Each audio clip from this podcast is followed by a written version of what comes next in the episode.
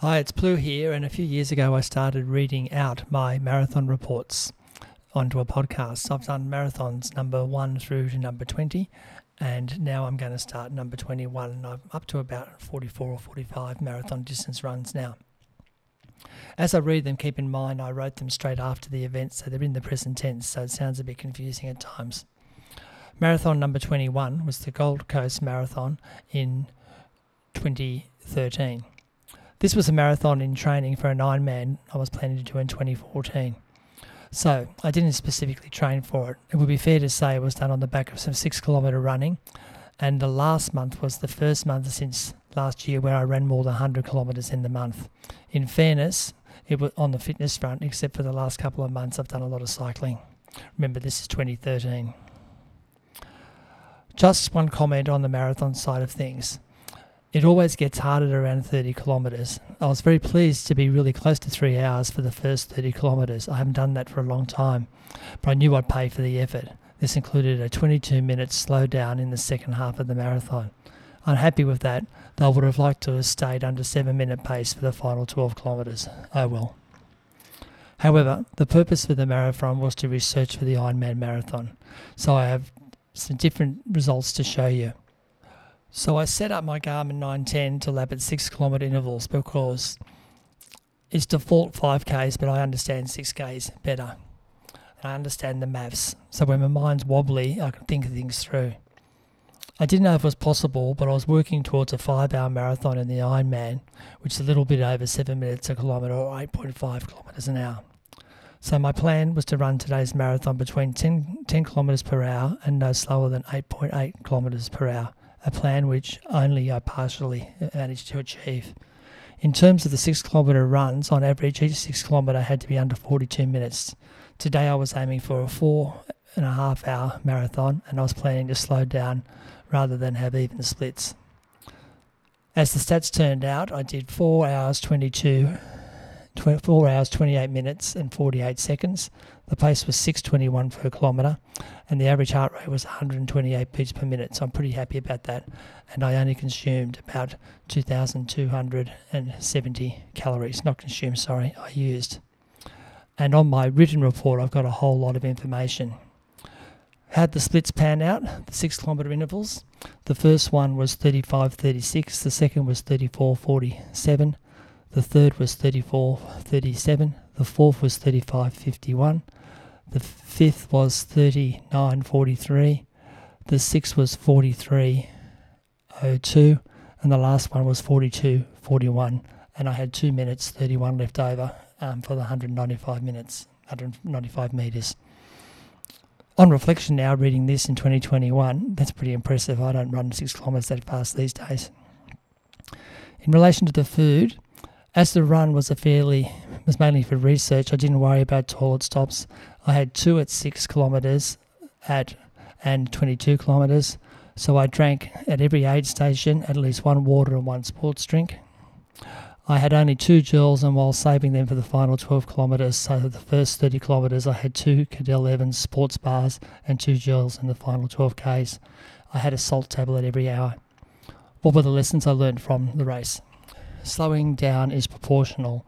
I need to understand if going out fast means a faster overall time or try for a slower time and more consistently consistency.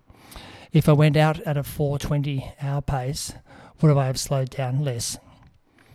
I do drink too much, but at this stage, I want good recovery, which was um, the, which was, was the case post race. The six kilometre intervals thinking is doing is going to work for me. It's easy for me to understand. The Hoka shoes worked well. Nose foot soreness and just one big toe blister. And these shoes I purchased from the United States because they weren't popular in um, Australia yet. The flat running is difficult for me, and the concentration is important in the last 12 k's. All this is in theory for the Ironman, but I'll keep the ideas as guiding principles. That's all from me for the time being for this marathon report. Hi, it's Plu here. A few months later in that year it was marathon number 22. It was the Centennial Park 50k race report for 2013. On the 15th of September, I entered the Australian 50 kilometre championships because it happens to also double as the Centennial Park Ultra.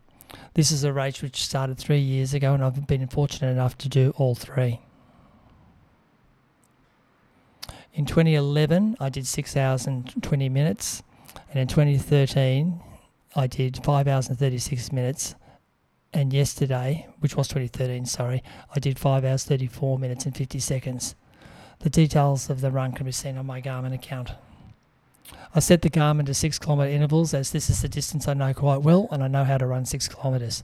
This proved useful in the final 8 kilometres when I decided to try and increase my pace, which I was trying to do for my PB. I was meant to be running the race with my friend Mark Mick, who sadly was on crutches for 15 weeks after breaking his leg. It's just a race I want want to do, do each year, and with Mark. The beauty about the CP Ultra is that the 50 kilometres is run in conjunction with the 100 kilometre race, which is essentially allows 11 hours to finish the 50k race which has started one hour after the 100 kilometre race. So long as this format exists, I can see, see myself being able to complete the race over a number of years, given the generous time finish. As for me, there was no preparation for the race. I have been running less than 100 kilometres a month and I have mixed up exercise with some cycling and swimming. I'm starting to build now for some longer triathlons through spring and summer. In addition, and it's been pretty hectic on home and work front, I've been filling in as a role as a director of ICT for terms three and four. Jenny has been acting principal at her school in, in the term, as well 17G is doing her HSC, and the principal's daughter from Jenny's school has been living us for eight weeks, while her mother is on sabbatical. It's all been good fun, but not allowing time for much training. So I guess things are more about life and running rather than running and life at the moment. So literally, I got to Wednesday last week and remembered I had a race on Sunday. Nothing like good mental preparation. In the race itself, I normally run with Mark for the first 20 kilometres, then we go our own way with him going ahead of me. I miss running with him this year. I started at the back of the pack and mostly ran by myself, um, passing some runners and other runners passing me. Within a couple of laps, I was starting to be passed by runners lapping me. This was fun watching the pointy end of the two races start to unfold in front of me. The six kilometre splits show how I got to 18 kilometres at about six minute pace, then it jumped to seven minute pace. I was interested in noting the slowdown was not gradual. The heart and lungs were fine, it was just the body not being used to more than six kilometre runs.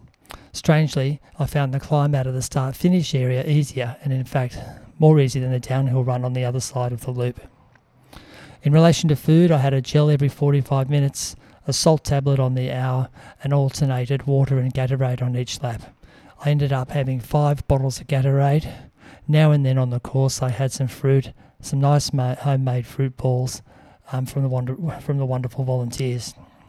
You can see in the statistics I lost about nine minutes of running time when you compare the time elapsed with moving time.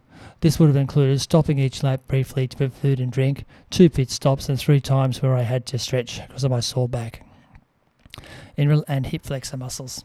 In relation to the stretching, it's usually around 30 kilometres and the body started to play up.